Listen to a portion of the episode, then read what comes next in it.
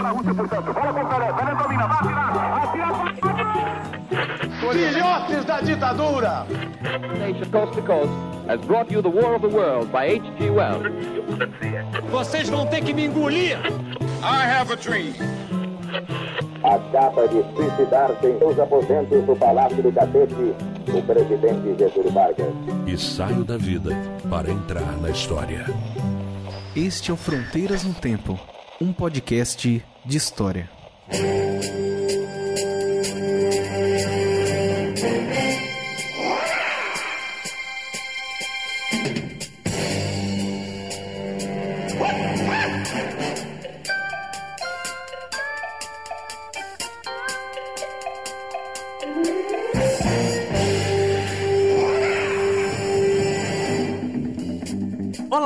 Aqui quem fala é o C.A. Oi, aqui quem fala é o Marcelo Beraba. E você está ouvindo o Fronteiras no Tempo, um podcast de história.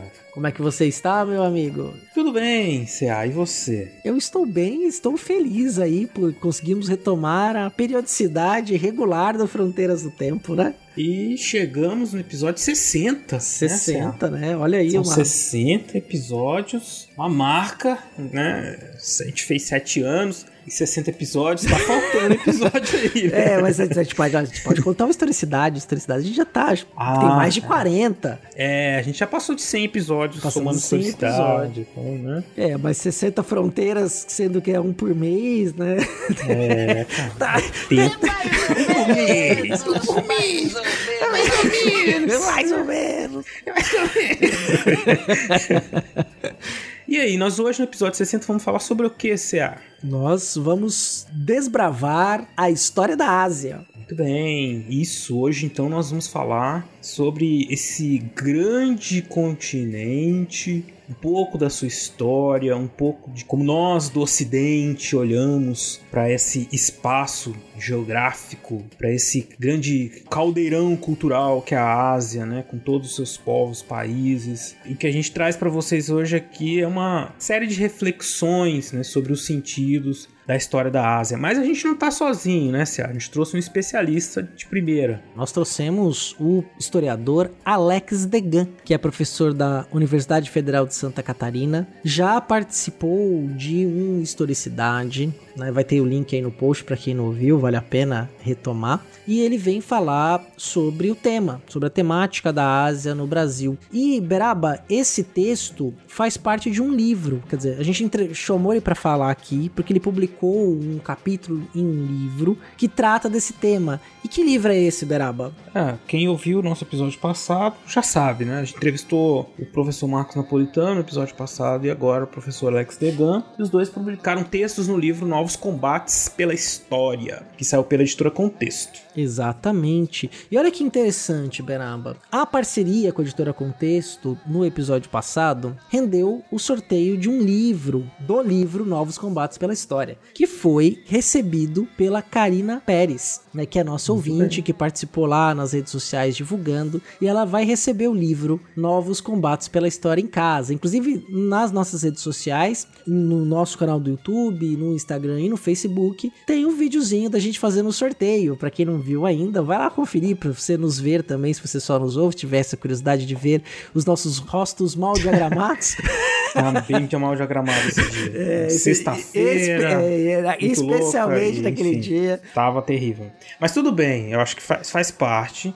E eu aproveito para agradecer a todo mundo que compartilhou, que participou aí dessa promoção, e reforço aí para todos vocês que estão nos ouvindo que compartilhem nossos episódios nas redes sociais e nos ajudem a chegar a mais pessoas. Com certeza. E eu tava falando, eu abri um parênteses e não fechei. A parceria com a Contexto deu muito certo. E agora a Editora Contexto está promovendo um curso, na verdade o Instituto Contexto, que é ligado à Editora Contexto, está promovendo um curso chamado Novos Combates pela História, que vai ser um curso que vai contar com aulas do professor Alex Degan, que vai conversar com a gente hoje, o professor Dr. Carlos Fico, o professor Marcos Napolitano, que participou do episódio anterior conosco, e o professor Pedro Paulo Funari. Você perceba aí que é um grupo de historiadores de muito peso e muito renome que vão trabalhar nesse curso com duração de 8h30, em aulas ao vivo, videoaulas e materiais textuais também. Um curso muito interessante que vai ter, por exemplo, entre seus tópicos, né, um tópico intitulado Defesa do Ensino de História nas Escolas, o papel do historiador no século XXI, que é um outro tópico, negacionismo e fake news na história, anacronismo e apropriações. E, C.A., quem que é que pode fazer esse curso? Para quem que ele é? Ele é para todo mundo. Ele tem um público-alvo inicial, né, de professores de história, pesquisadores, jornalistas. E se você gosta de história, é nosso ouvinte, quer compreender um pouco mais essa questão, você também é público. Então, esse target aí. Muito bem, então agradecemos aí de novo a parceria com a Editora Contexto e com o Instituto Contexto. O link para quem quiser fazer o curso tá ali no post desse episódio, e também um código, né, para vocês conseguirem aí um super desconto para vocês fazerem a matrícula e participarem desse curso. O código promocional para ter desconto no curso Novos Combates pela História do Instituto Contexto é Fronteira 21. E é legal informar também que toda pessoa que tiver inscrita no curso tem direito a 50% de desconto em todo o catálogo da Editora Contexto.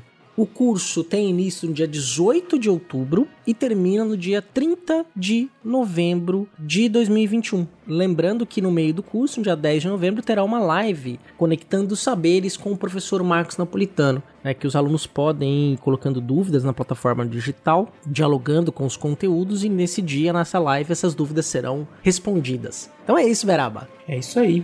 Bom, então, recadinhos dados, vamos pro episódio aí, né, C.A.? Bora! Bora!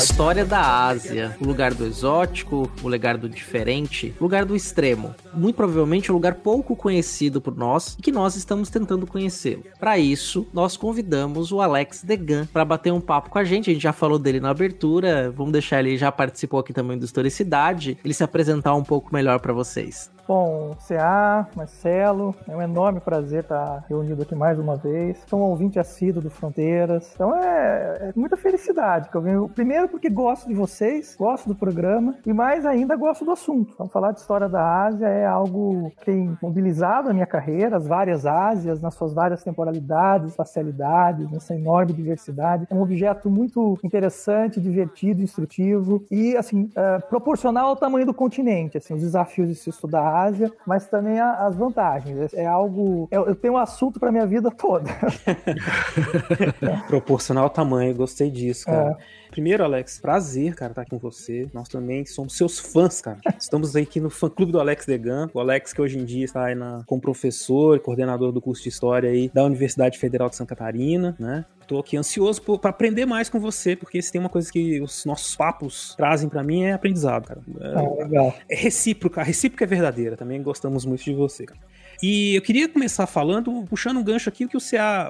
disse que eu acho interessante, cara, as coisas do exótico, né, do desconhecido, a Ásia, né, como está na nossa mente, e do ouvinte também, né, e ao mesmo tempo, como a Ásia, especialmente a China, né, como representante desse extremo oriente, está muito presente no nosso dia a dia, né, cara, então o ouvinte, não importa o ano que você está ouvindo isso, né, a gente está gravando em 2021, mas já tem muito tempo que a Ásia e os países asiáticos, especialmente a China, estão presentes em diversos momentos do nosso cotidiano, seja em questões econômicas, também uma aproximação cultural e física com a imigração chinesa, presente aqui no Brasil, de imigração japonesa, né? Então nós temos uma ligação estreita com a história da Ásia, e ao mesmo tempo que nós temos um certo distanciamento com relação a essa história, né, Alex? Queria que você falasse um pouquinho pra gente dessa aparente contradição dessa situação aí que a gente vive com relação a alguém que está tão próximo e tão distante ao mesmo tempo? Eu acho que essa é uma das grandes vantagens de trabalhar com esse objeto, porque a gente tem uma estranha intimidade, quase, né? Como vocês muito bem colocaram, pontuaram, é um objeto familiar, que a gente consome não só produtos, artefatos, bens materiais, mas a gente consome cultura, não é? Produzida nesse imenso continente. É bom lembrar que a maior parte dos brasileiros e brasileiras são cristãos, que é uma religião que nasce na Ásia. Na Ásia Ocidental,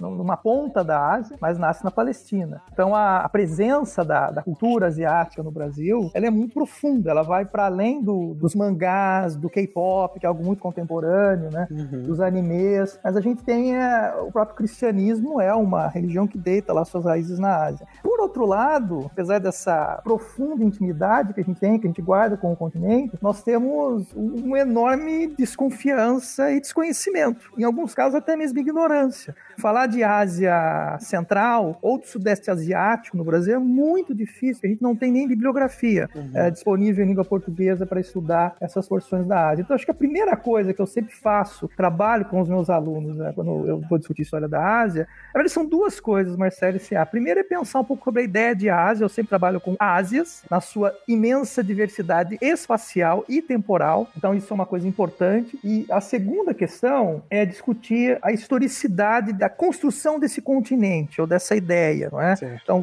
vale dizer que pensar em Ásia no século V a.C., lá os gregos, como é que essa palavra está em Heródoto, não é a mesma coisa do que como ela vai aparecer no século XVI, na obra do Tomé Pires, que é um boticário, é um embaixador e boticário português, ou hoje no século XXI, quando a gente está falando de Afeganistão, enfim. Então, esses desafios, essa coisa... É muito legal trabalhar a história por conta disso, né? Essa ambiguidade, essa transformação e pensar essa Ásia polissêmica, multissecular, ela é desafiadora por isso também. A gente tem que ficar atento nessas variações temporais, espaciais e na forma como nós aqui no Brasil, como a Europa Ocidental, como os Estados Unidos, enfim, como a África, vão se relacionando com esse imenso continente, né?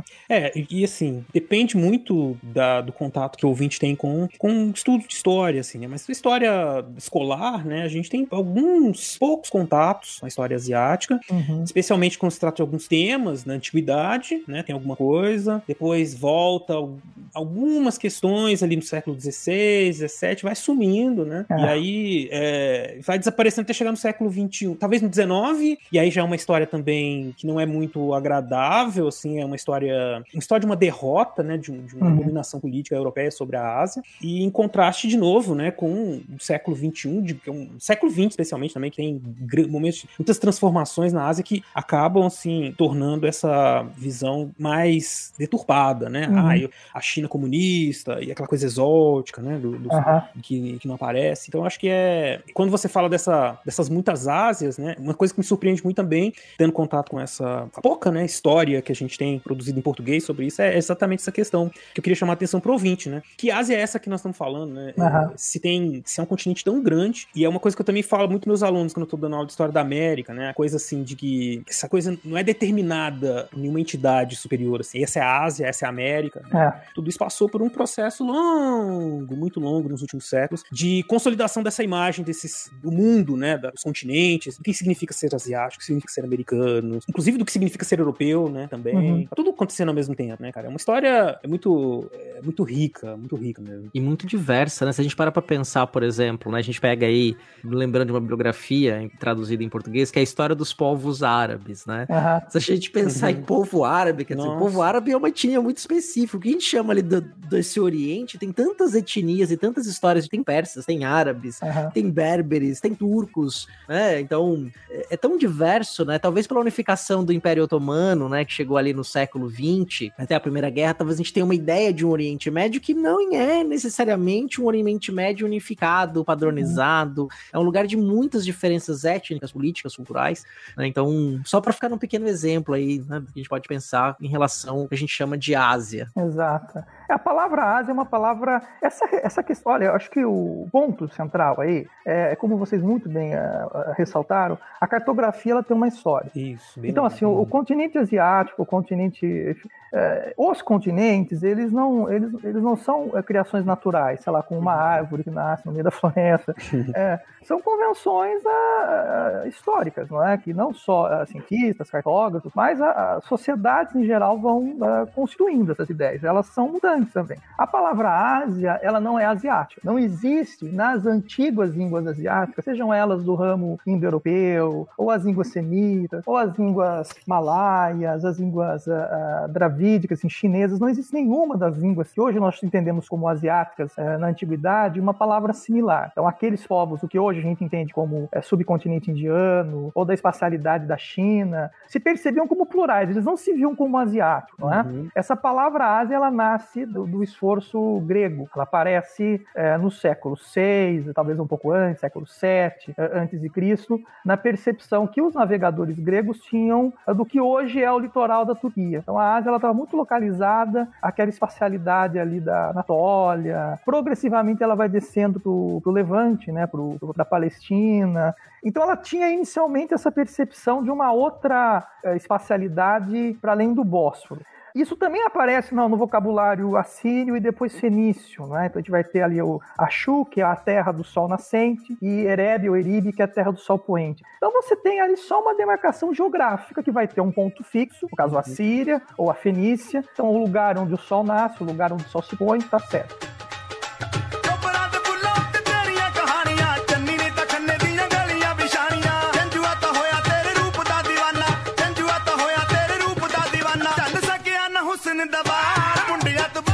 Os gregos, na sua grande experiência, inclusive de fundação identitária do que é ser grego, que eles também são fragmentados politicamente, culturalmente, linguisticamente, enfim, que foram as guerras médicas, as guerras contra os persas, são os gregos que começam a imprimir nessa dicotomia entre uma Europa, um Mediterrâneo ocidental e um Mediterrâneo oriental, então já estou falando em Oriente e Ocidente, uhum. Ásia e Europa, são os gregos que começam a imprimir nessa dicotomia, valores morais, não é? Então, para além de uma questão espacial, que ela é fluida também, porque essa Ásia ela vai se ampliando conforme os europeus vão se expandindo para o leste, a partir da experiência, a gente fez claramente Heródoto, não é? O Heródoto, ele precisa do persa para ele construir o que é o grego. Os gregos são vários. Então, quem são os gregos? Eles são os não persas. Quem são os persas? Os persas são povos servis, são povos orgulhosos, são povos ricos, são povos cheios de abundância, então, de fato, ali está a boa vida, mas são povos sovários, que eles são submetidos a um grande rei. A Grécia, então, seria a terra da liberdade, vocês percebem? Então, nesse jogo de espelho... Olha só. Essa ideia, ela foi sendo retrabalhada, ela não é a mesma, mas ela vai sendo recondicionada, requalificada pelos romanos, pelos cristãos no Ocidente, enfim. Até a gente pensar hoje, no século XXI, como no Brasil, a gente reatualiza todo um debate muito forte, muito em voga na década de 40 do século passado, do século XX, do perigo amarelo. É muito curioso ver como muito do que aparece na discussão da extrema-direita brasileira, da China, de temor, então da falta de higiene, dos costumes bizarros, de uma outra sexualidade, de uma outra espiritualidade. Isso guarda muita proximidade com o que os americanos, os europeus e os brasileiros, na década de 40, falavam dos japoneses. Então, a gente tem aí um jogo de contraste muito importante que foi alimentando essa ideia da Ásia. Então, acho que o desafio da história, dos historiadores e das historiadoras, em sala de aula, na pesquisa, é sempre ressaltar esse contexto formativo, né? Isso é importantíssimo, realmente. Desnaturalizar essas questões, né? Eu gosto muito de pensar que a gente às vezes esquece, né? A Terra é redonda, né? Uhum. É uma coisa que a gente não pode esquecer aqui. Tem muita gente que desconfia. Que capota em torno do Sol. Capota em torno do Sol, tá ainda ali, né?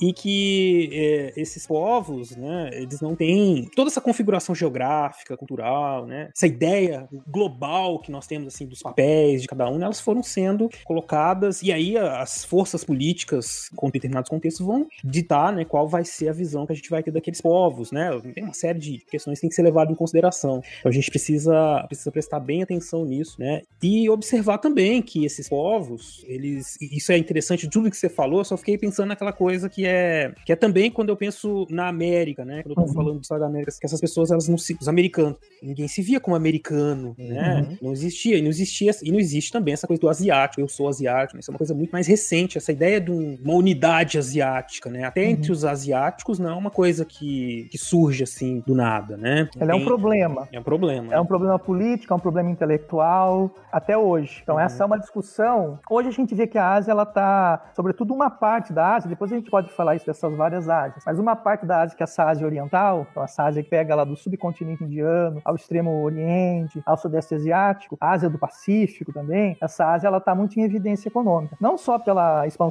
da China, mas pelas dinâmicas internas ali daquela região, que vão lá desde a década de 70 relacionar não só plantas industriais inteiras, mas investimentos dos americanos, dos europeus ali. Então, assim, o PIB do mundo está muito concentrado hoje nessa porção do planeta.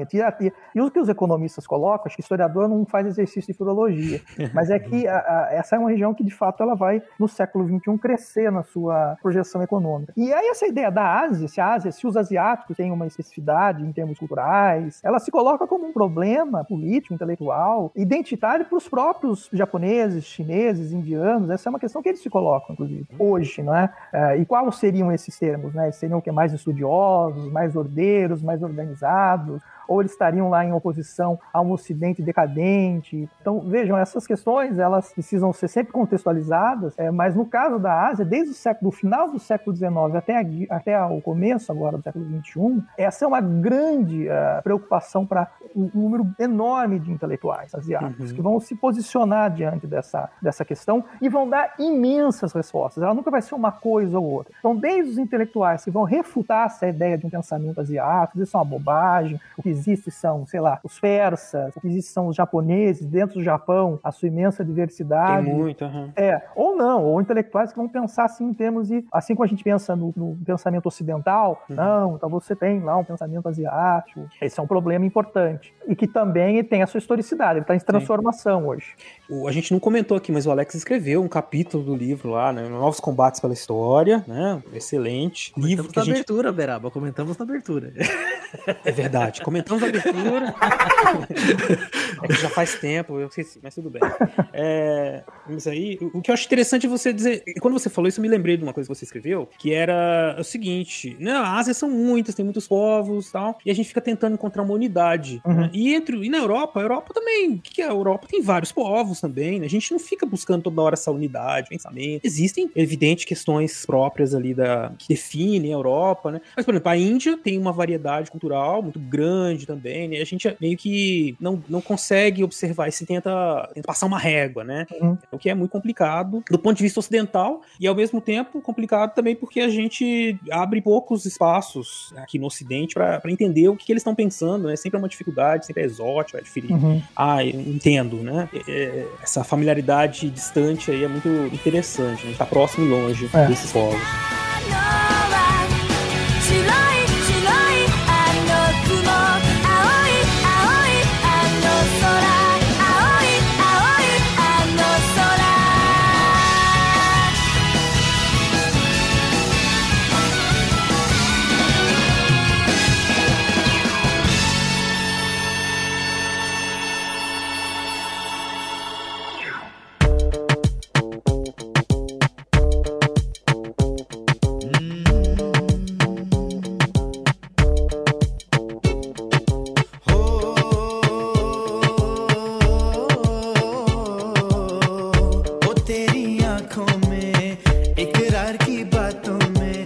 Interessante que esse discurso de projeção do futuro que o Alex estava falando, conforme você foi falando dos economistas, veio o roteiro do Tigre Branco inteiro na minha cabeça, assim, que é um diretor, ele é estadunidense, mas ele tem nome e sobrenome indiano, ele é filho de indianos, produz um filme nos Estados Unidos sobre uma Índia, e com um discurso que é agora a vez dos pardos e dos amarelos, né, chegamos a... E eu estou aqui, eu não vou dar spoiler do filme, mas tem um discurso de ascensão econômica, né, de uma sociedade tradicional que está em transformação, com críticas ali.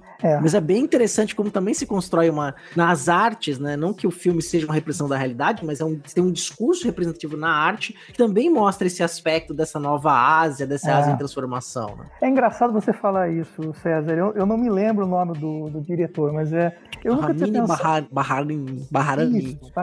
Isso. Eu nunca tinha pensado, eu nunca tinha lido o filme como essa metáfora. E é muito interessante interessante isso. Isso está na mão de um diretor indo-estadunidense, né? Primeiro, assim, você tem colônias, a diáspora indiana, ela é gigantesca. Então, eles estão espalhados pelos Estados Unidos, pelo Canadá, pela Inglaterra, pelo Caribe, pela África do Sul. O continente europeu todo mesmo, você encontra na República Tcheca, na França, em vários lugares você encontra comunidades indianas. E nessa experiência diaspórica, ela é muito importante porque ela foi um indutor da construção de uma percepção desses vários indianos que falam centenas de dialetos e dezenas de línguas com uma coisa só. Essa experiência diaspórica foi muito importante, por exemplo, para Mahatma Gandhi. Na África do Sul, advogando ali, ele começa a se ver como um indiano e não como um indiano do Gujarat, enfim, de uma região específica da Índia. Então esse diretor, eu acho que ele dialoga muito isso, com essa percepção das diásporas também, mas também ele dialoga com a reflexão intelectual propriamente indiana, e desde a década de 80, propriamente década de 90, vem desenvolvido os chamados estudos subalternos, não é? Então o Guha, o Subramanian, o Chakrabarti, todos esses historiadores, a Gayatri Spivak, que é filósofa, que vão pensando a possibilidade de construir uma história da Índia, não é? Mas também dos outros, para além dessa perspectiva ocidental ou eurocêntrica, não é? Então é interessante você colocar isso no filme. Eu não tinha lido o filme dessa forma, né? Uma grande metáfora dos estudos subalternos. Agora é a nossa hora, quer dizer, nós temos algo a dizer nós temos algo a falar sobre o novo capitalismo do século XXI, sobre a projeção desse sul global, né? É interessante mesmo. E a Índia é um polo cinematográfico importante. Sim, os maiores produtores de filmes, né? E junto com, se não me engano, é Madagascar, né? Que tem uma produção imensa cinematográfica também. A Nigéria. Nigéria. A Nigéria, né? Nigéria, inclusive, né, se você encontrar nas plataformas de streaming, tem um estilo, assim como tem o indiano, você consegue encontrar só os filmes nigerianos, assim, é um barato, eu recomendo. Exatamente, assim. Bollywood, né? Bollywood tem o Bollywood, e da Nigéria tem um nome também, agora eu esqueci, mas tá lá na Netflix, por exemplo, você encontra só filmes nigerianos, assim, tem de tudo. Exatamente. É um barato, cara, e muita gente diferente falando, então isso é muito bom. Eu penso que o nosso ouvinte tá aqui, né, pensando, né, com a gente nessa questão da Ásia, e a gente tocou em alguns momentos, né, sobre essas duas palavras, Ocidente e Oriente, né, eu acho que vale a pena a gente contar para os nossos ouvintes também, que é outra noção, está falando muito de geografia, dos mapas e da construção dessas ideias, né? E a gente está essa dicotomia, né? Ocidente e Oriente está muito presente na maneira como a gente fala do mundo de maneira geral, né? E é outra coisa que tem história também, né, Degan? Exatamente. Eu penso que, primeiro, que é um par conceitual. Não dá para pensar um sem o outro, não é? Isso é muito empobrecedor. Então, quando a gente vai se concentrar só, porque o Oriente é isso. Então, a primeira questão a ser colocada é isso. A gente tem um par conceitual e tudo que ser trabalhado em conjunto. Eu trabalho sempre essas questões do Oriente e o Ocidente, não só na sua especificidade histórica. Então, isso é uma criação do Ocidente. Então, conforme alguns povos, alguns europeus do Norte ou da Itália do Norte começam a construir uma percepção do quem eles são. Então, nós estamos pensando aí século XIV, século XV, XVI, à frente. Então, essa construção do que sou necessita também do que eu não sou. Então, a ideia de Ocidente, ela acaba reclamando uma ideia desse outro, esse grande outro que é o não europeu, que é o não ocidental. Então, além dessa especificidade histórica, eu acho que ela se relaciona com uma especificidade moral, mais do que geográfica. Isso é muito importante. Porque, assim, onde é que está o Ocidente? Nós somos parte do Ocidente? Eu sempre brinco isso com os meus alunos. Boa pergunta. Né? O Renato Janine Ribeiro conceitua a América Latina como sociedades do Ocidente e dissidente. Eu prefiro trabalhar com o extremo Ocidente. Acho que a gente dialoga com algumas coisas que o Ocidente vai historicamente construindo como específicas, o Estado democrático, que não são criações só ocidentais, mas enfim, eles vão construindo como suas, não é? Uma ideia genérica de cristandade, a propriedade privada regulada por esse Estado democrático, enfim. A gente dialoga com isso, mas a gente também tem uma série de especificidades, não é? A mesma coisa a gente vai observar nesse Oriente. Então, esse Oriente, ele vai ser moralmente qualificado. Quem que é o Oriente para o Marx? O Oriente para o Marx é a terra da estagnação econômica. Ela é uma terra importante, ela é onde nasce a história, então ela é tributária do pensamento de Hegel, né? Ali começa, entre aspas, a civilização, estão pensando uma história humana como um todo, mas ela está estacionada na história, é o reino do despotismo oriental, onde a gente não tem liberdade, a gente tem súditos e soberanos, é uma terra onde o Estado, ele oprime as forças econômicas, e para o Marx, o Marx é um autor muito interessante, ele vive essa transformação capitalista no coração do mundo capitalista, capitalista, que é Londres, do século XIX, ele está, como representante de um jornal americano, estadunidense, ele está acompanhando em loco os debates no parlamento inglês sobre a colonização britânica. Ele assiste às várias revoltas, a gente conhece como revolta dos cipaios, não é? E ele escreve sobre isso. Então ele está muito impressionado com aquilo, ele observa e ele registra isso de forma muito sensível o peso opressor da ação inglesa imperialista, então ele é muito crítico a isso, mas, olha que interessante, o Marx ele não deixa de reconhecer que essa ação ela vai ser importante para retirar a Ásia de uma estagnação, tá? Estagnação econômica e tal. Uhum. Então a Ásia é aquela terra perdida, aquela terra parada, é um pouco como a gente vê um império chinês como algo assim milenar, mas onde nada acontece, é um reino da burocracia. Isso é um monte de bobagem, tá? Que não tem fundamento histórico. Isso serve e serviu e serve até hoje muito para o Ocidente se pensar. Então, o Ocidente como a terra do que não é aquilo, a gente nega aquilo. É só a gente ver como a Ásia aparece no discurso da extrema-direita brasileira. A Ásia não, a China, né? Sim, sim. Apesar da China ser o nosso principal parceiro comercial, os países, em termos de relação internacional, em relações internacionais, os países têm interesses, eles não têm inimigo. É só ver isso na história dos Estados Unidos ou da Inglaterra, para não ficar uma coisa de papo comunista. Mas tem interesses, eles têm interesses. Então, é do interesse do Brasil ter uma boa relação com a China, ter uma boa relação com a Argentina, ter uma boa relação com os Estados Unidos, com a Alemanha. Sim, lógico. Não é? E isso está na cabeça do agronegócio brasileiro. Eles sabem disso. Lógico. Não é? Mas no linguajar, no simbolismo, inclusive até na própria iconografia da extrema-direita brasileira, a China ela é apresentada como exatamente toda a concretude do que eles temem. Então, uma terra imoral, uma terra sem religião, o espaço da falta de liberdade, não é? Se isso ocorre ou não, a gente pode discutir, mas é interessante perceber como o Ocidente e o Oriente são dois conceitos plásticos, eles se movem na história, eles não são uma coisa só, eles não estão localizados num ponto geográfico fixo, e como eles vão mudando. Então, a gente pensar o Oriente Médio pega parte da África do Norte, por exemplo, não é? O que dá unidade ao Oriente Médio? É uma questão geográfica? Não. É uma questão geopolítica, cultural. É o mundo, como o C.A. falou, é o mundo herdeiro lá do Império Turco-Otomano. É o Magreb, né? O Magreb é o Magreb, que inclui o norte da África. Exatamente. Né? É o mundo do Islã. Não é? Então, essa seria uma ideia para se pensar o que seria o Oriente Médio. Então, ele muda, ele transita, não é? É importante a gente perceber isso. Isso é muito legal trabalhar em sala de aula. Esse é um instrumento nosso. A gente pode ensinar os nossos alunos e alunas a desconfiar do que nos é dito e a contextualizar as coisas. Usar os instrumentos da história, observar a documentação, se ela é crível ou não, né? E percebendo como o passado ele é muitas vezes apropriado, com fins não muito nobres, para produzir identidades, por exemplo, não razoáveis, calcadas em racismo, chauvinismo, uma série de preconceitos no presente. Né? Então a ideia para mim de Oriente ou Ocidente, ela se presta muito a isso, ela é muito plástica, ela é meio que uma armadilha, né? Mas ela tá aí, ela é uma coisa concreta, a gente lida com ela. Lógico.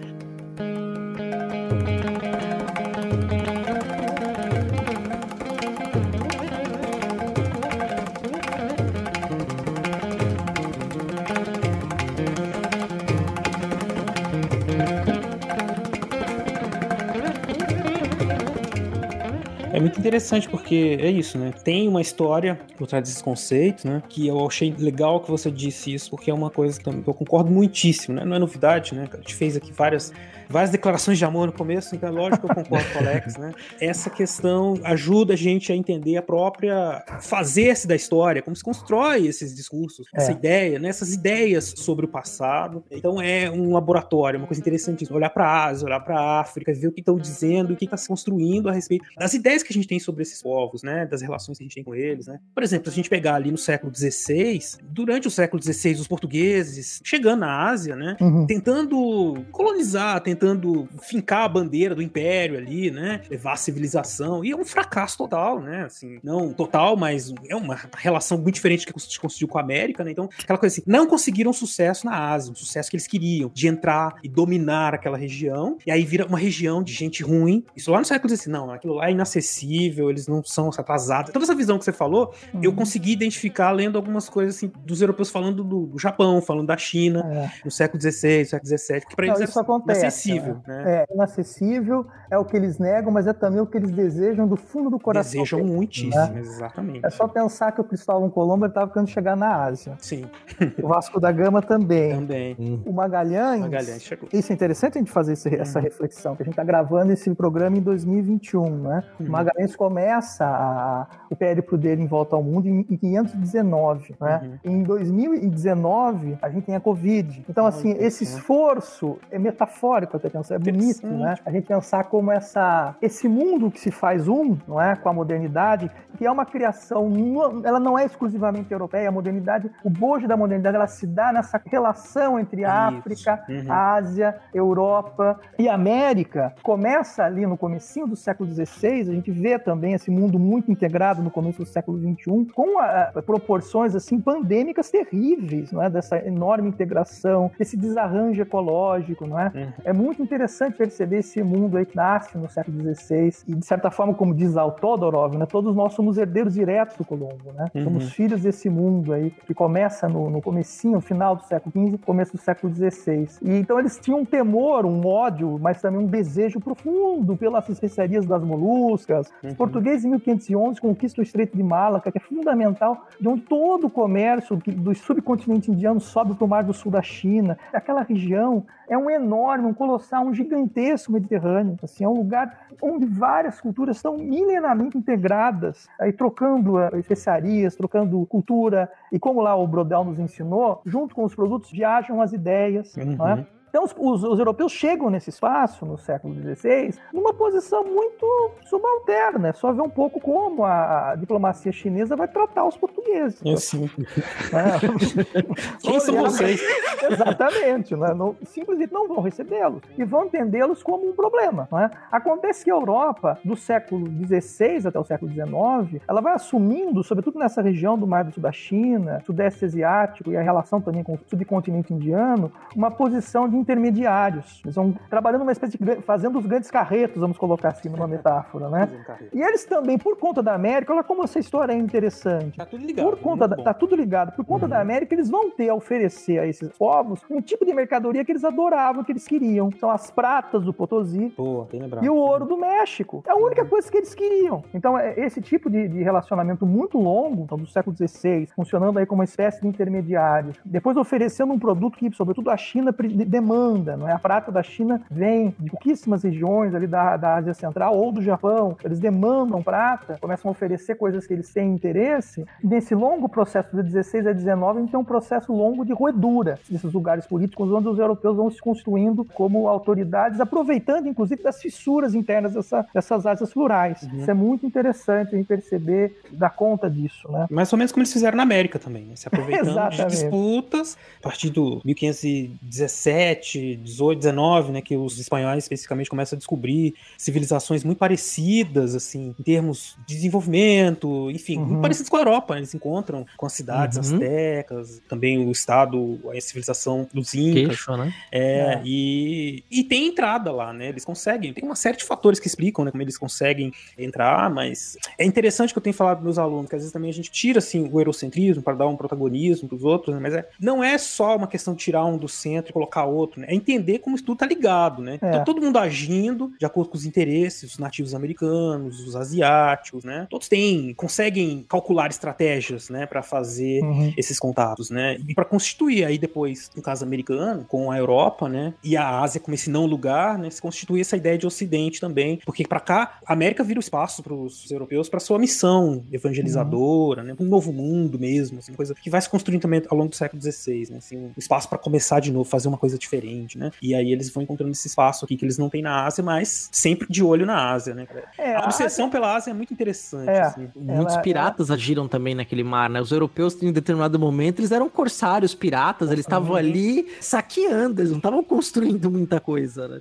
Tem esse lado também, né? Não, eu estava dizendo das embaixadas portuguesas, né? A primeira embaixada portuguesa que chega na China, ela é de 1520, eu não lembro a data específica, mas é desse português chamado Tomé Pires. Pires. Esse Tomé Pires, ele chega na Ásia por volta de 1511, 1512. É quando os portugueses tomam Malaca. Uhum. E, assim, como o César falou, eles barbarizam ali, porque Malaca era um porto importante, né? Você tem ali a Ilha de Sumatra, a Península Malaya, enfim. Então, é uma região muito estratégica que liga o subcontinente indiano ao mar do sul da China. Então, quando os portugueses chegam lá, eles barbarizam, tomam aquela região. É uma região frequentada por comerciantes chineses e é dali que partem as embaixadas portuguesas para a China. O Tomé Pires, a gente conhece a obra dele porque ele escreveu um livro muito legal chamado Suma Oriental. E nesse livro Suma Oriental, é a primeira vez que a gente tem, por exemplo, que eu saiba, né, numa documentação ibérica, a notação de que os orientais, os chineses comem de pauzinho, né? Comem com hashi, né? Uhum. E uma série de coisas. Ele começa a reunir muitas informações sobre a Índia e, sobretudo, sobre a China, porque eles querem ir para a China. E tem uma série de ilusões, achando que com meia dúzia de navios eles vão tomar a China e tal. Conforme essa embaixada vai chegando, entra no território chinês, lá no Cantão, Guangzhou, e eles vão subindo para o norte para se encontrar com a corte. Isso que o César falou das estripulias europeias, né? Funcionando ali como esses aguaceiros mesmo, né?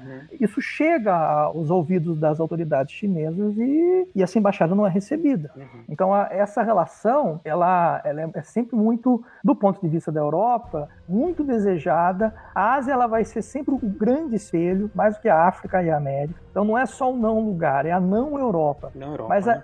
Mas é uma espacialidade que ela tem uma nobreza reconhecida pelos próprios intelectuais europeus. Então, se você for pegar lá o próprio Hegel, não é? Grande pai dessa perspectiva da marcha, do grande espírito e tal, ele enxerga que a civilização, entendida no singular, a marcha do espírito humano começa na Ásia. É ali que a coisa começa. É ali que estão as grandes cidades, é ali que está a grande cultura. Mas ela vai decaindo. É um povo que vai perdendo a sua fibra, não é? Quase numa metáfora de uma corrida de revezamento de bastão. E agora a história ela tem o seu apoio na Europa. Isso é muito claro nos monumentos, na iconografia europeia do século XIX. Quem viaja por Berlim ou por Londres é bombardeado com pinturas, com uma estatuária que apresenta essa dicotomia, né, entre a Europa industrial, a Europa rica, a Europa da ciência, e uma Ásia que ela é percebida como o reino da superstição, mas ela é igualmente rica e profunda. Então é a Ásia do budismo, é a Ásia do vedismo, é a Ásia da China. Olha, tem um historiador que eu gosto muito, que chama André Gunder Frank, é um historiador da economia que ele já faleceu, História Econômica. E ele tem um livro muito impactante, que quando eu li esse livro eu fiquei bem chocado, que chama Reoriente. E nesse livro ele vai discutir assim, que até o final do século XVIII, começo do século XIX, a maior parte do PIB do mundo estava na Ásia. Olha só, né? Então a gente está nesse começo do século XXI, por isso que ele fala de Reoriente, né? De certa forma a gente está reorientando o mundo para um eixo que ele já, que historicamente sempre esteve ali, né? É onde estão as maiores populações do mundo, os grandes bolsões ali de concentração demográfica, as bacias do Ganges, do Indo, do Yangtze, do Amarelo, do Mekong. Rapaz, é muita coisa, é muita gente.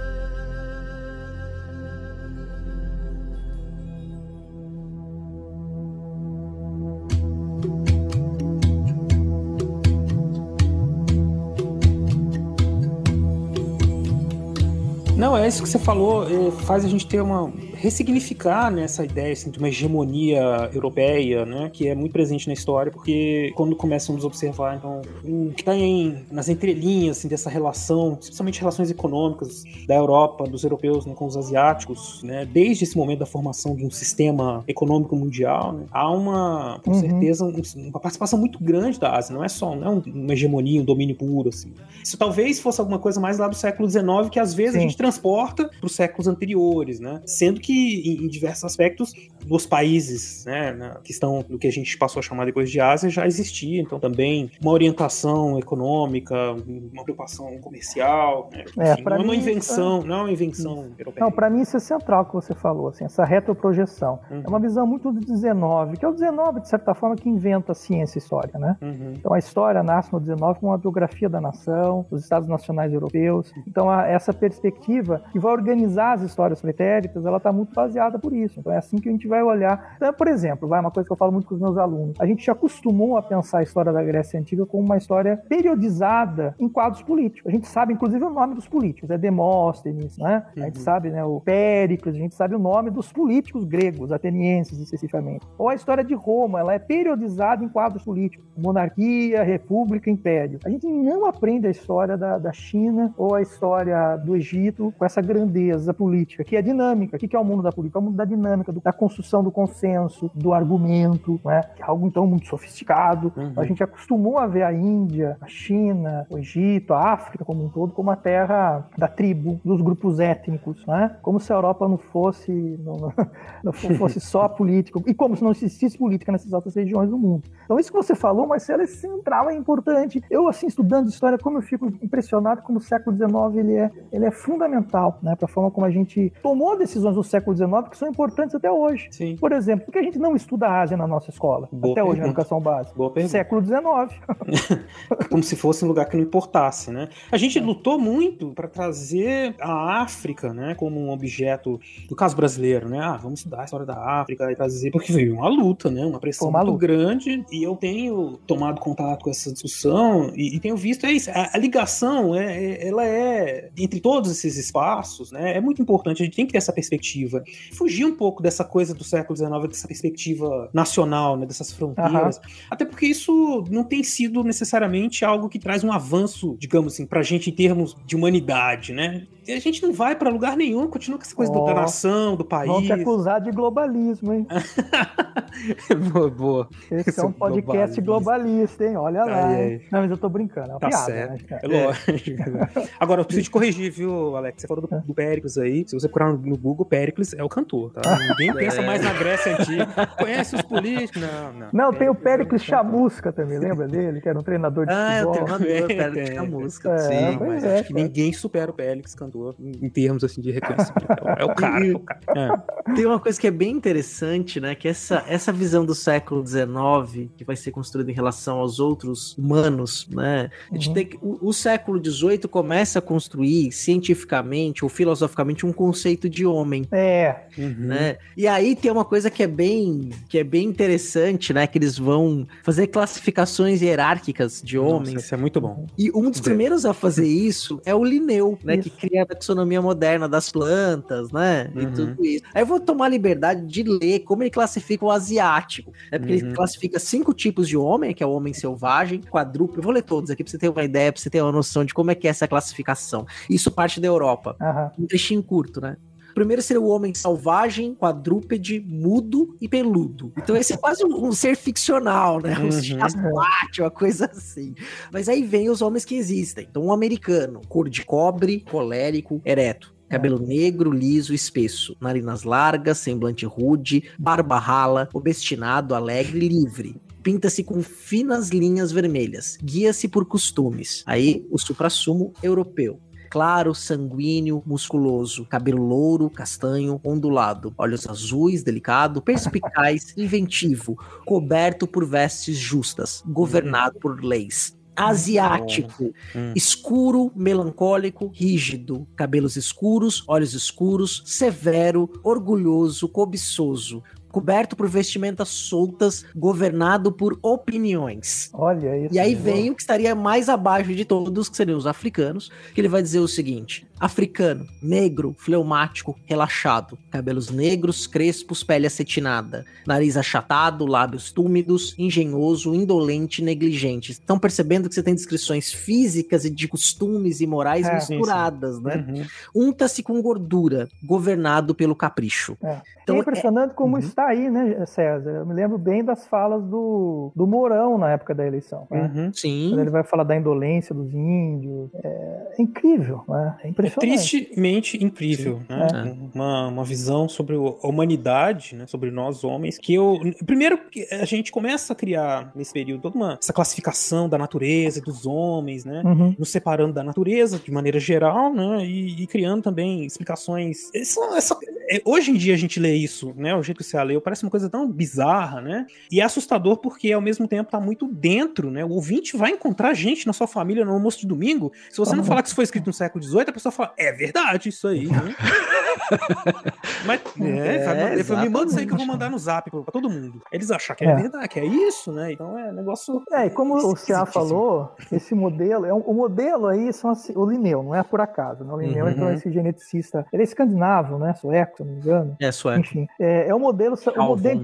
o modelo da organização das ciências é o modelo das ciências naturais, onde você consegue dissecar uma planta ou o cadáver de um animal e, por comparação, estabelecer etologias. Então, existe, sim, uma cultura humana, por isso que eu falo da história da civilização singular, mas ela está hierarquizada. Esse mesmo modelo de dissecar espécies vai ser empregado para culturas. E não só nas etnias, ou o que se falava no século XIX, nas raças, mas nas religiões. Então, o Max Miller, que é um sancricista alemão que leciona em Oxford, ele vai fazer isso com as religiões, ele vai classificar as religiões, comparar as mitologias, em grande medida estabelecendo um vínculo entre língua e cultura, que é problemático pra caramba, mas é o que o século XIX vai inventar. Ele vai inventar a etnolinguística, onde você confunde uma língua com atributos culturais que são essenciais, ou seja, eles não são históricos, que são a essência, aquilo que não tem mudança, né? Então eles vão fazer isso com religiões, vão fazer isso com sistemas políticos, com perspectivas morais, e a gente cai nessas fórmulas muito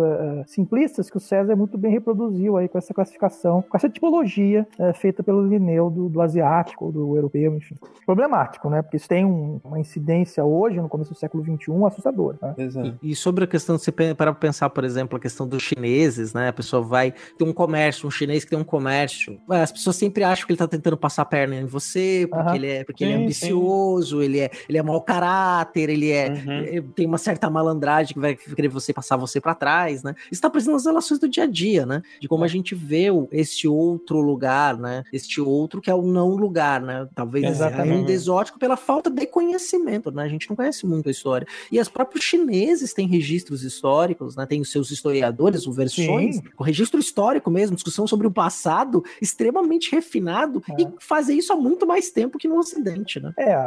O papel do passado, aquilo que eu vou chamar aqui entre milhões de aspas de tradição confucionista ou neoconfucionista, é muito importante, porque o passado ele fornece um paradigma, uma grande referência. Então, assim, dentro das aristocracias pré-estatais chinesas, enfim, dessas primeiras casas monárquicas e imperiais, os historiadores, como uma categoria profissional, vejam vocês, eles são muito importantes, já desde o século II a.C., a gente tem categorias de profissionais que vão se legitimar pelo manejo do passado. É muito comum que uma dinastia faça a história da dinastia anterior. Por quê? Porque ela precisa se legitimar. Por que aquela dinastia caiu? Então, você tem uma série de intelectuais mesmo, de funcionários públicos, de pessoas que se formam e se qualificam como historiadores, para manejar não só os arquivos, mas produzir uma perícia sobre o passado. Então, o César tem toda a razão. Nós estamos lidando com uma produção multissecular, que pensa a sua história, que repensa, que diz coisas, que pondera, que reinterpreta e recepciona o passado, muito antiga. A gente deve fazer um paralelo um pouco com a tradição judaica. Então, a gente vê a tradição judaica como algo amplo, que está vivo ainda,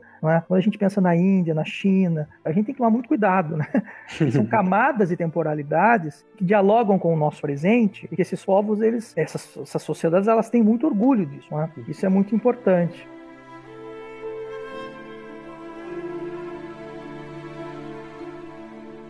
Eu acho que é isso que você falou, Alex, né? Tem que tomar muito cuidado, né? Eu acho que é importante para ter essa postura de respeito, né? De reconhecimento de toda essa longuíssima história. E também me remete a uma coisa que o Ceará disse agora há pouco. A gente estava conversando também, né, da importância de trazer isso para um cotidiano estudantil, né? Uhum. Pensando assim, a gente com professores, historiadores, né? Para as pessoas falarem mais, né? Dessa Ásia, inclusive para pensarem sobre si mesmas, né? Pra gente adotar outras algumas perspectivas, assim, do que representa ser brasileiro, americano, ocidental e Oriente, né? Uhum. Mas a gente tem um longo caminho ainda, né, para chegar nesse momento de trazer, né, digamos, essa discussão para um ambiente escolar, né, para uhum. conversa, né? Sobre... assim, antes de tratar disso, só uma coisa que o César falou que eu acho importante. Diga. Ele disse que a Ásia, né, a gente tem muito desconhecimento, de fato é verdade, né, nesse nosso discurso, mas ele tem um papel, isso é importante a gente dizer. Uhum. A forma como a gente pensa a Ásia, ela é fundamental para a forma como o Ocidente se pensa. Eu acho que a chave é isso, né? Uhum. A ideia, a identidade ocidental, ela está muito alimentada pelo que ela não é. Isso aí, Marcelo, se conecta com o que você falou. Os desafios são enormes, porque a maneira como a gente periodiza, como a gente organiza o nosso currículo, ela está centrada na realização do Ocidente. Uhum. É uma possibilidade, dentre outras. Ela tem vantagens e ela tem desvantagens, né? De novo, como você disse, eu também trabalho sempre isso em sala de aula, eu tomo muito cuidado com os meus alunos para a gente não jogar fora a criança com a água do banho. Isso. A gente tem uma tradição curricular de pensar a história do Brasil atrelada à realização do Ocidente, né? Ela tem inúmeras desvantagens, prejuízos terríveis. É só a gente perceber o silenciamento das histórias indígenas, das histórias africanas, na constituição de uma história nacional, de uma história brasileira. Mas eu acho que a única possibilidade que eu enxergo de uma vantagem é que a gente tem uma narrativa minimamente racional que organiza as histórias. Então a gente tem lá a história da América se conecta com outras histórias uhum. a partir dessa realização da história do Ocidente. Que para mim é viciada, problemática, ok. Mas a gente vai substituir isso pelo quê? Isso é um problema, a gente tem que pensar muito bem. Eu não tenho uma resposta pronta sobre isso. Eu não gosto de ensinar história assim, eu não ensino história assim, então eu tento mostrar para os meus alunos problemas específicos das histórias asiáticas, trazer esses debates para eles, a gente ponderar, olha, eles estão pensando isso, essas questões estão ali, olhar a Índia do século XVI, da sua enorme complexidade, muito mais pulsante do que Portugal no século XVI, então pera lá, isso enriquece o nosso repertório. Então, de fato, isso é um problema que a gente vai ter que reconstituir, não só uma narrativa de como a história brasileira vai se relacionar com outras histórias, como também atuar na formação de historiadores, historiadoras, de gente que vai investigar essas outras histórias. Uhum. Agora, dito tudo isso, que é muito problemático, eu acho que a gente tem uma grande vantagem, que nós não somos esse Ocidente duro. Volta a dizer, a gente não é a França. Uhum. Nós não somos a América do Norte. Nós somos a América Latina. Então nós temos aqui uma série de questões, a escravidão, a dimensão colonial, que nos colocam possibilidade de olhar essas histórias de uma forma, acho que, muito original. Né? Eu até acrescentaria um negócio a mais, Alex, na tua fala, inclusive, como estou dando aula de História da América agora, nós somos a América Afro-Latina. É isso. Que aí você incorpora um outro elemento também, que é extremamente importante para nós, para a gente se pensar quanto afro-latinos, né? Não somos só latinos, nós somos africanos também. A gente tem que se pensar dessa forma, né? Exato, adorei isso. Exatamente. Então, nós, enquanto da América Afro-Latina, a gente pode e deve dizer coisas importantes sobre a Ásia, que, por exemplo, um francês teria dificuldade em dizer. Por que ele teria dificuldade em dizer? Porque ele não só está centrado nessas toneladas de lixo tóxico que vão constituir o Ocidente como o grande motor da história, como eles também têm questões políticas muito sensíveis ali. Pensem na ação da França no Oriente Médio, na Argélia, ou na Indochina, né? No Vietnã. Para eles muito difícil falar sobre esse assunto, exatamente. Porque assim, eles têm vantagens que eles vão ter lá, a possibilidade de estudar todas essas línguas nas universidades francesas, os livros são publicados nessas línguas, então eu não estou desmerecendo, de fato, a gente, inclusive, precisa manejar essas línguas para estudar. Mas você tem essas questões políticas, esse é o ponto, não é? Que você, o Said no orientalismo, ele chama muita atenção para essa questão. O próprio fato de você construir esses campos do saber, né, a sinologia, a indologia, o arabismo, o hebraísmo, no século XIX já é uma ação orientalista. Você está organizando culturas numa perspectiva muito monolítica, muito condensada, muito congelada, pouco dinâmica. É muito curioso, por exemplo, a gente perceber essas disciplinas, elas estão aonde até hoje nas universidades europeias? Nos colégios de estudos orientais. Elas não estão nos cursos de história. Isso é problemático, isso diz algo, né? Uhum. Então eles têm que lidar com essas questões políticas que a gente necessariamente não precisa reproduzir. A gente pode olhar para a Ásia, para as várias Ásias, para as várias Áfricas, com as nossas especificidades, todos os problemas, das delícias e dos prejuízos, da mestiçagem, do racismo, do colonialismo. Então a gente pode transpor isso para pensar também essas histórias e acho que a gente enriquece o debate. Eu acho que essa é a nossa possibilidade, como o C.A. colocou muito bem, de produzir uma história a partir dessa condição de Afro-América, muito interessante, e responder essa questão. Já que não vai ser história eurocentrada, como é que ela vai ser? Vamos pensar isso na nossa condição aqui? Eu tô nessa vibe. Eu tô também, viu, Alex? Pra mim tem sido um motivador, inclusive, né? Eu tenho ensinado, né? E aprendido. Quando ensina, a gente aprende, né? História da América e atualmente história moderna, né? E isso tem colocado essas questões, né? Do mundo e do lugar das Américas, da África, né? E realmente, não sei se o ouvinte consegue captar, mas o tamanho do desafio, mas é um desafio que ao mesmo tempo é muito motivador, porque você começa a encontrar muitas ligações que antes você não tinha feito, né? E que estavam tão assim, postas, solidificadas, né? Na sua visão de mundo, né? Que podem mudar e que eu acho que são fundamentais que mudem, inclusive para a própria sobrevivência do mundo. Eu tô falando de um negócio muito sério. Precisa olhar para isso de um jeito diferente do que vem sendo olhado nos últimos 200 anos. Não, isso é fundamental, porque as nossas questões hoje, elas são planetárias. O aquecimento global, a pandemia, elas não são resolvidas mais no âmbito local, regional, nacional. Não adianta. A gente precisa produzir pessoas que tenham referências planetárias. A gente precisa de gente que pense o mundo. E não pense só. É evidente que é importante, não estou de forma alguma desmerecendo a história local e regional. Ela é fundamental. As coisas começam ali. A gente precisa ter a nossa visão do local. Lógico. Mas no nosso horizonte, a gente tem que pensar no tá para além da montanha, não é? E isso é essencial hoje, no começo do século XXI. Como é que a gente vai tratar desses problemas enviesado apenas por uma perspectiva nacionalista?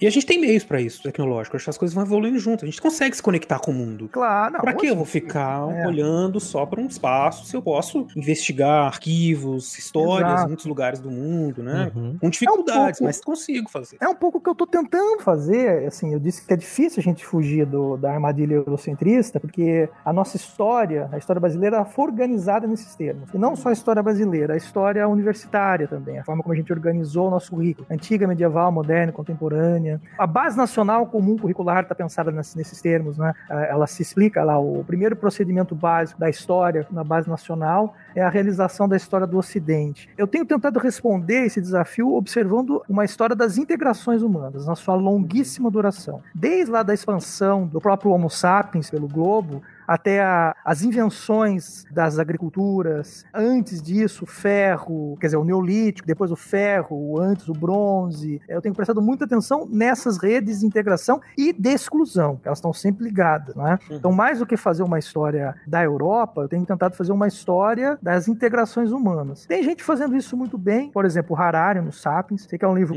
muito polêmico, tem gente que não gosta.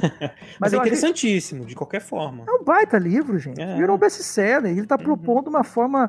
Eu acho que os nossos períodos, por exemplo, a gente poderia começar a pensar em uma periodização ecológica da história humana. Também concordo. Não é? Porque isso vai nos permitir, Marcelo e C.A., pensar a história moderna de uma outra forma, pensar isso, necessariamente essas disciplinas, história antiga, moderna e contemporânea, elas precisam se reorganizar nos seus objetivos curriculares de uma maneira muito mais ambiciosa. Não dá mais para a gente ficar só.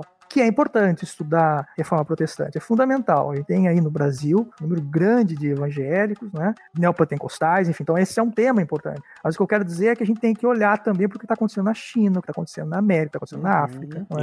Exato. E tentando quebrar um pouco essa ideia, por exemplo, eu acho engraçado que muita gente vai, quando nós vamos falar sobre essas temporalidades, a gente não consegue se desprender. Quando a gente fala de Idade Média na África, Idade Média na Ásia, né? Sendo que não cabe, né? Não tem lugar para explicar o mundo desse jeito, né? Quer dizer, porque não é a mesma coisa, né? É uma outra dinâmica. Você pensar o que os chineses estão fazendo com as suas embarcações, a bússola, no século VII e tendo contato com o leste africano, quer dizer, é leste mesmo, né? O Oriente Africano, exato. Oriente Africano. Oriente Africano, né? Que eles estão fazendo ali com o Oriente Africano, como eles estão se conectando e as trocas culturais. É uma dinâmica completamente diferente de uma Europa agrária. Por exemplo, não que seja melhor ou pior, mas é diferente. É diferente. de César é muito legal isso que você falou, né? Então, como é que a gente vai trabalhar a história do Império Português sem relacionar Moçambique, o Timor-Leste, Macau? Cara, é assim, tá, aquela é uma espacialidade muito importante para o Império Português, assim, e muito importante para o Brasil, não é? Como nós vamos nos constituir. Acho que quem trabalhou isso muito bem foi o Brusinski, naquele livro História do Novo Mundo. Ele faz com a Carmen Bernard, né, que são 2 volumes. Ele trabalha isso muito bem, que ele vai fazer uma história da América integrada, para além de nações, tal, que ainda não existiam as nações americanas. Em vários momentos ele fala das Filipinas, ele está pensando lá, ele está pensando o Pacífico da América integrado ao Pacífico da Ásia. Isso é genial, a gente precisa fazer isso, né? E eu acho que no Brasil a gente tem muitas vantagens para pensar esse tipo de história, isso que eu quero dizer, né? Volta àquela questão lá dos limites políticos da França, né? Eles estão muito mais atolados nesse oceano aí do nacionalismo do que a gente, ainda bem, né? Que a gente tem mais vantagem para pensar. Quero continuar assim, Inclusive, Alex, a sua fala, eu nunca tinha pensado nesse ponto, né? Você pega o livro do Alain Périffet lá, o Império Imóvel, a discussão que ele faz no final sobre o Observatório de Cloisonné, quando ele coloca o impacto que teve, né? Aquelas embaixadas inglesas e holandesas para a China no final do século XVIII, século XIX, ele tá falando assim, olha, vocês estão acusando a gente de ter levado o subdesenvolvimento para os outros lugares, mas o subdesenvolvimento é regra humana, o desenvolvimento é um milagre, quer dizer,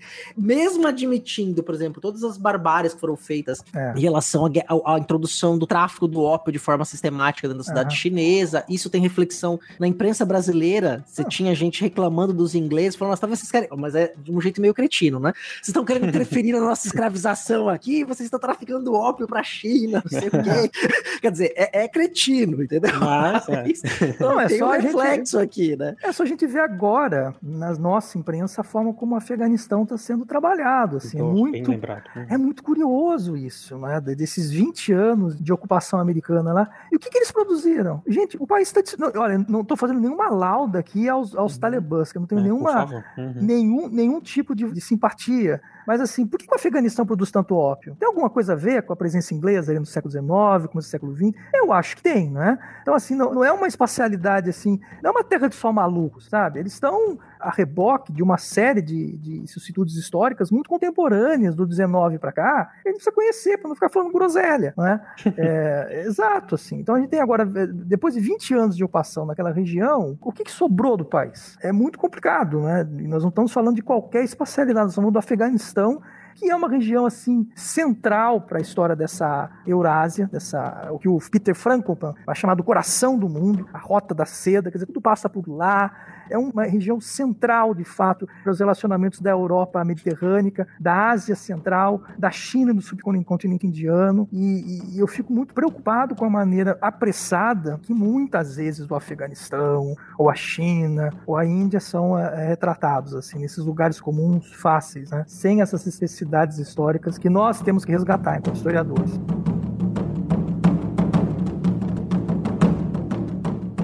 C.A., eu acho que a gente teve aqui um papo muito bom com o Alex, né? Que vai longe esse papo aí, né?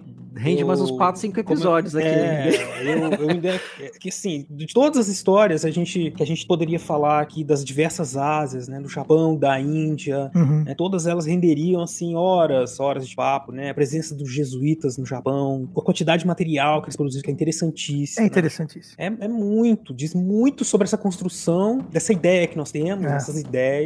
A questão das ideias mesmo, da tecnologia, essa ideia de ciência, né? Que a gente acha que é uma coisa, assim, ocidental e racional, europeia, né? E que a gente pode encontrar em diversos momentos, em várias Ásias, né? A gente usa algarismos hindus, a gente organiza o tempo à maneira mesopotâmica. Olha aí. Não é? Então, acho que a nossa ciência tem alguma conexão com a Ásia, né?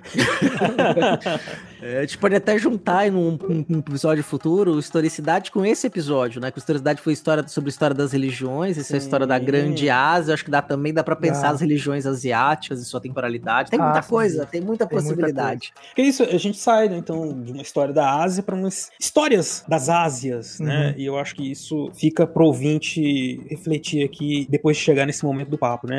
Não tanto saber o que aconteceu no Japão, o que aconteceu na China, né? Mas pensar, olha, como é que é o nosso olhar para essa região, né? Como é que ela se constituiu historicamente, qual a relação que nós temos com ela, quais são os desafios que a gente tem que pensar. É tudo made in China, gente. A gente precisa saber o que está acontecendo naquele lado, a gente precisa se aproximar, eles estão aqui, nós estamos lá, e aí, né? O futuro é olhar para esse globo, né? É muito globalista hoje. Você fala assim, mas o mundo inteiro já percebeu isso. A Europa, né? Os Estados Unidos, eles já perceberam que o Pacífico e que a Ásia Central é importante. É. Uhum.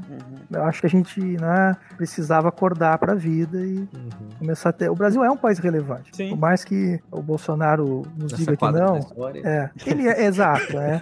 Ele é um país importante aqui nessa Afro-América Latina. César, adorei, vou usar isso. Então a gente tem coisa a dizer sim, a gente precisa se conectar com esse mundo sim. A gente já está conectado. Então... Ah, e a história, tem uma história recentíssima aí, que causou um furor, que ainda é uma história pra gente discutir, né, que é a dos BRICS, né? Que lá nos anos 2010 começou a crescer essa relação, uma história geopolítica aí que envolve o desafio, né, de grupos hegemônicos contra os BRICS com impactos diretos no Brasil, né, que a gente sabe o que aconteceu, então não vou falar aqui porque são discussões que vão para outro rumo, né, mas para você ver a importância de a gente se conectar com essas histórias, né, e quando a gente se conecta, o perigo que, de certa forma, isso representa de um aspecto geopolítico para um mundo que se pensou ocidental, né. É, exato, né? É um desafio mesmo. Muito bem, eu, Cé, tô satisfeito, como é que você tá aí? Eu também tô muito satisfeito, assim, cheio de novas questões, empolgado pra ir pensando, ler mais coisas, vamos ter indicações bibliográficas aí que o Alex vai deixar pra nós, pra você poder conhecer mais, né, então pra você também ter uma noção de literatura que você possa caminhar e também conhecer até coisas específicas, né, a gente pode aí dedicar uma vida a esses estudos, né, de culturas tão ricas e tão antigas, né, que são as culturas das múltiplas Ásias,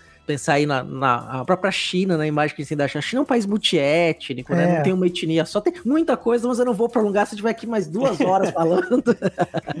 Então, agradecer ao Alex e pedir para que ele faça ali as suas considerações finais sobre esse papo, né? E deixando a porta aberta para você, Alex, para você voltar quando você quiser. Ah, é só chamar que eu venho. Bom, César e Marcelo, é um prazer, é uma alegria conversar com vocês. A gente está conversando há um tempo já. E passou muito rápido, eu agradeço. E deixar ao ouvinte, né, ao As e Os, não é? Compartilhar um pouco com eles esse meu desejo, esse meu interesse, curiosidade, esse amor por estudar essas histórias. É muito interessante, é muito divertido, a gente vai descobrir coisas incríveis sobre nós brasileiros, sobre o mundo, sobre a história da humanidade, sobre a história do capitalismo, enfim. É um outro universo, mas ao mesmo tempo somos nós, é uma história da humanidade que nos ajuda a pensar sempre os nossos próprios problemas, enriquece o nosso repertório, não é?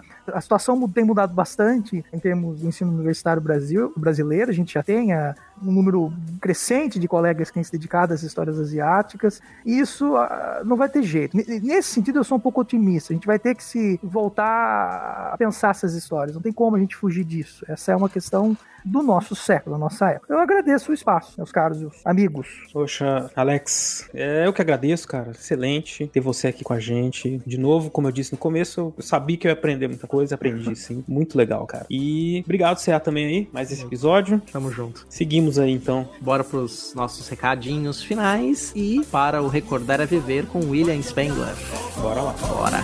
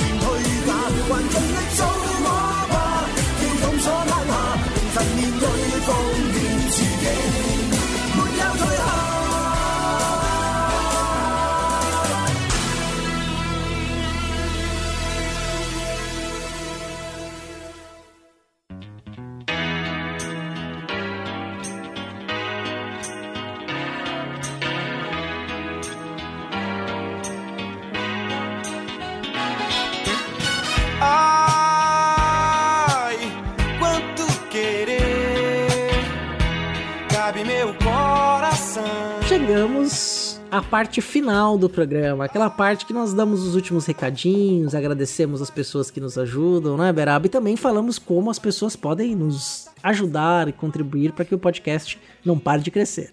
Isso mesmo. Então, depois desse papo aí excelente com o Degan, né, que a gente pôde pensar muitas coisas sobre os significados, né, das histórias da Ásia, acho que isso é interessante. Das Ásias, né? A gente pode até colocar as histórias das Ásias, né? História das Ásias, é muita coisa, né? Para um episódio só, ficou muita ideia para podcasts, episódios futuros, né? Uhum. Então, mandem, inclusive, mandem seus comentários, mandem suas perguntas, mandem, enfim, o que vocês quiserem aí de recadinhos pra gente poder ir pensando outros papos a respeito desta região do mundo, dessas culturas tão ricas que estão naquela região. E como faz para entrar em contato, Cé? Olha, tem algumas maneiras aí que são bem simples, né? A primeira e a mais direta é pelos comentários no portal Deviante, né? Você pode ir lá no post e comentar.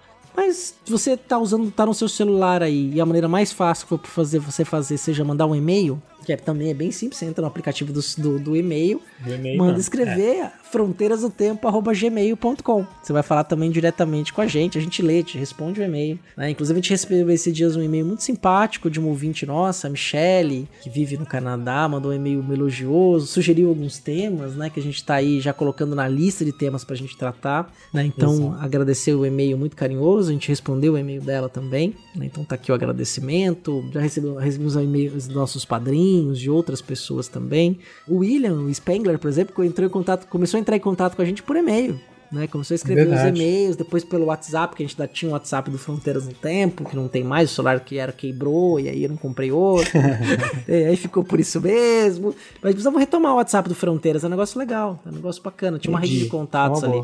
Vamos fazer isso, a gente anuncia. Então, isso. Você tem essas duas formas, né? O e-mail e o comentário no post.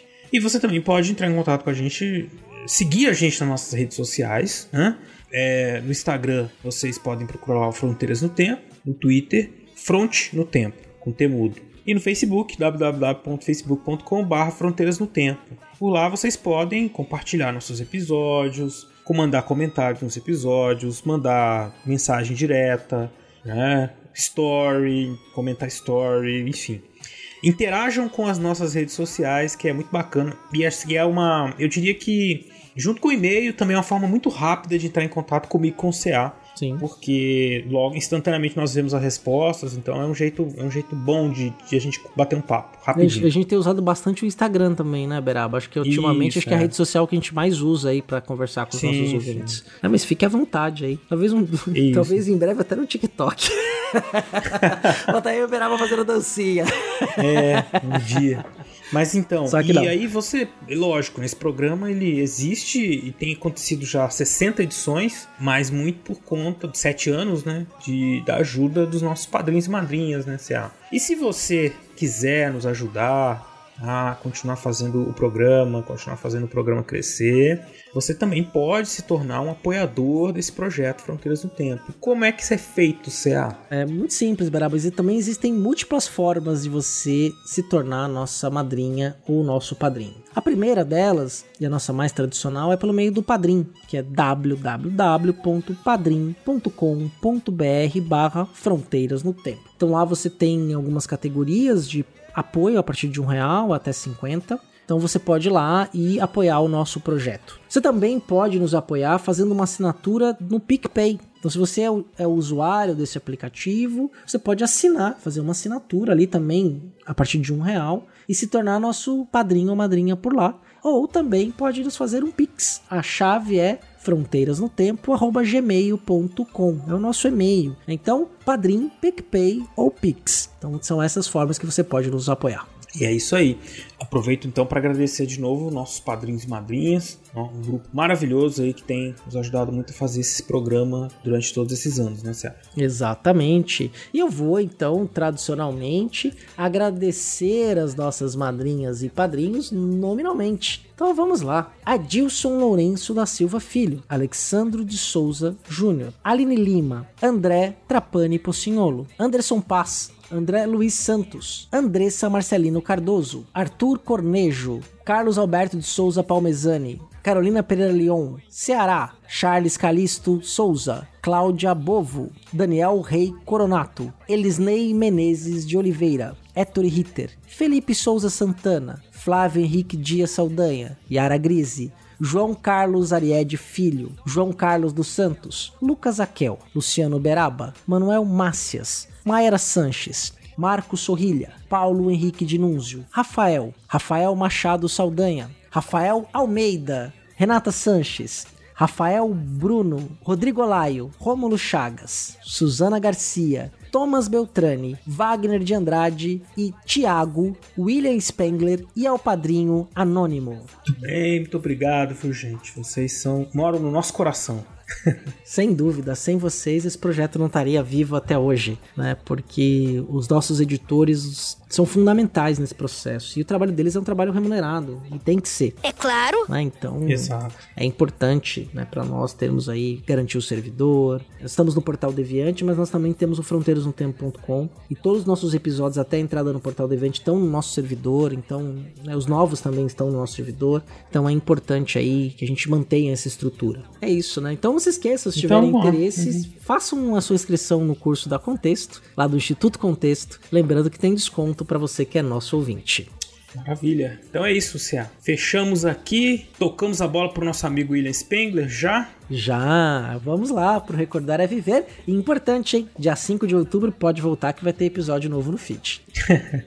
É isso aí, então, gente. Obrigado por ter estado com a gente até aqui. Fiquem aí com o William Spengler. Um abraço a todos e todas. Abraço. Tchau, tchau, Beraba. Tchau, estando morto inocente, não morreria. A minha realidade, a minha identidade, a responsabilidade de ser o meu próprio guia. Não existem mais verdades, cada um é uma infinidade. Por isso que cada ser nasce e morre todo dia. Orienta o brasileiro, honra o rei ao verdadeiro. Sei que tudo é passageiro, busco a sabedoria que vai além do dinheiro, sei que é preciso tê-lo, mas também busco o zelo nas coisas do dia a dia. Orienta o brasileiro, honra o rei ao verdadeiro. Sei que tudo é passageiro, busco a sabedoria que vai além do dinheiro, sei que é preciso tê-lo, mas também busco o zelo nas coisas do dia a dia.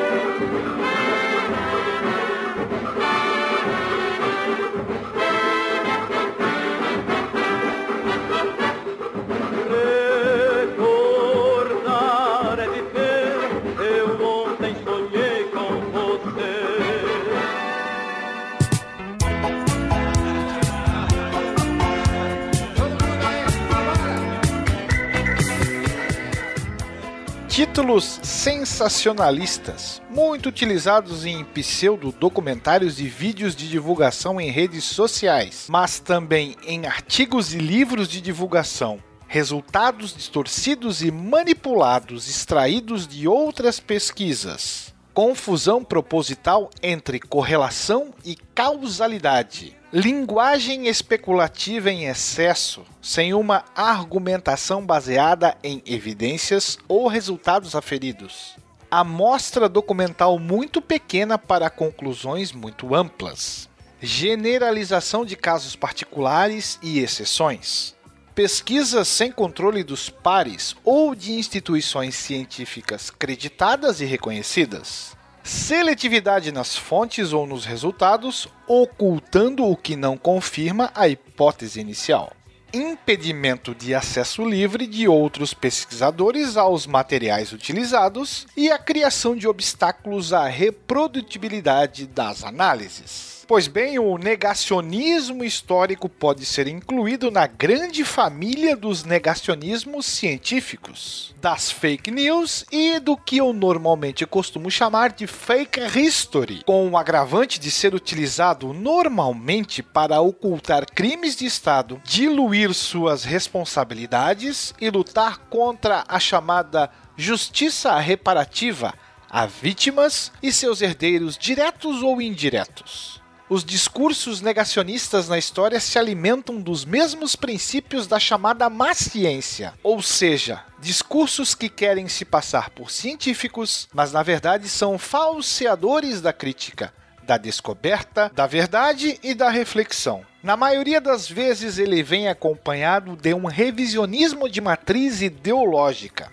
que parte unicamente de demandas ideológicas e valorativas e colige fontes e autores para confirmar uma visão pré-construída acerca de um tema histórico, que quase sempre é polêmico. Esse tipo de revisionismo é refém de objetivos meramente ideológicos, da falta de método e da ética da pesquisa historiográfica. Trata-se daquele revisionismo calcado na manchete sensacionalista sobre um tema histórico, na apropriação descontextualizada de trabalhos historiográficos, no anacronismo, no uso acrítico de fontes primárias, sempre com o intuito de defender uma tese dada a priori sobre o passado incômodo e sensível. Tanto o negacionismo como o revisionismo ideológico não querem revisar e ampliar o conhecimento sobre o passado, mas destruir esse conhecimento pela tática da mentira e da explicação enviesada sobre fatos e processos históricos polêmicos. Não caia na armadilha do direito à liberdade de expressão, que é sim sagrado e inquestionável para qualquer democrata, mas não deve ser confundido com o direito de ser reconhecido e legitimado por negar a pretensa verdade histórica, sobretudo para encobrir crimes contra a humanidade. De algum lugar no tempo para o Fronteiras, eu sou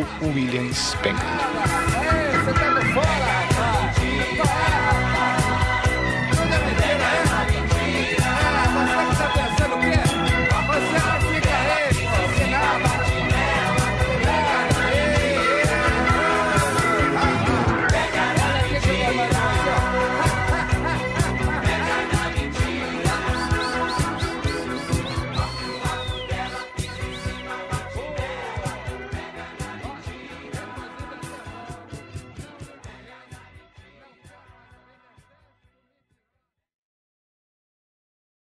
É um pouco o que eu tô tentando fazer, ainda é muito difícil. Ixi, oscilou, congelou. Congelou, Alex, congelou. Não sei se ele tá ouvindo a gente. Congelou total, cara.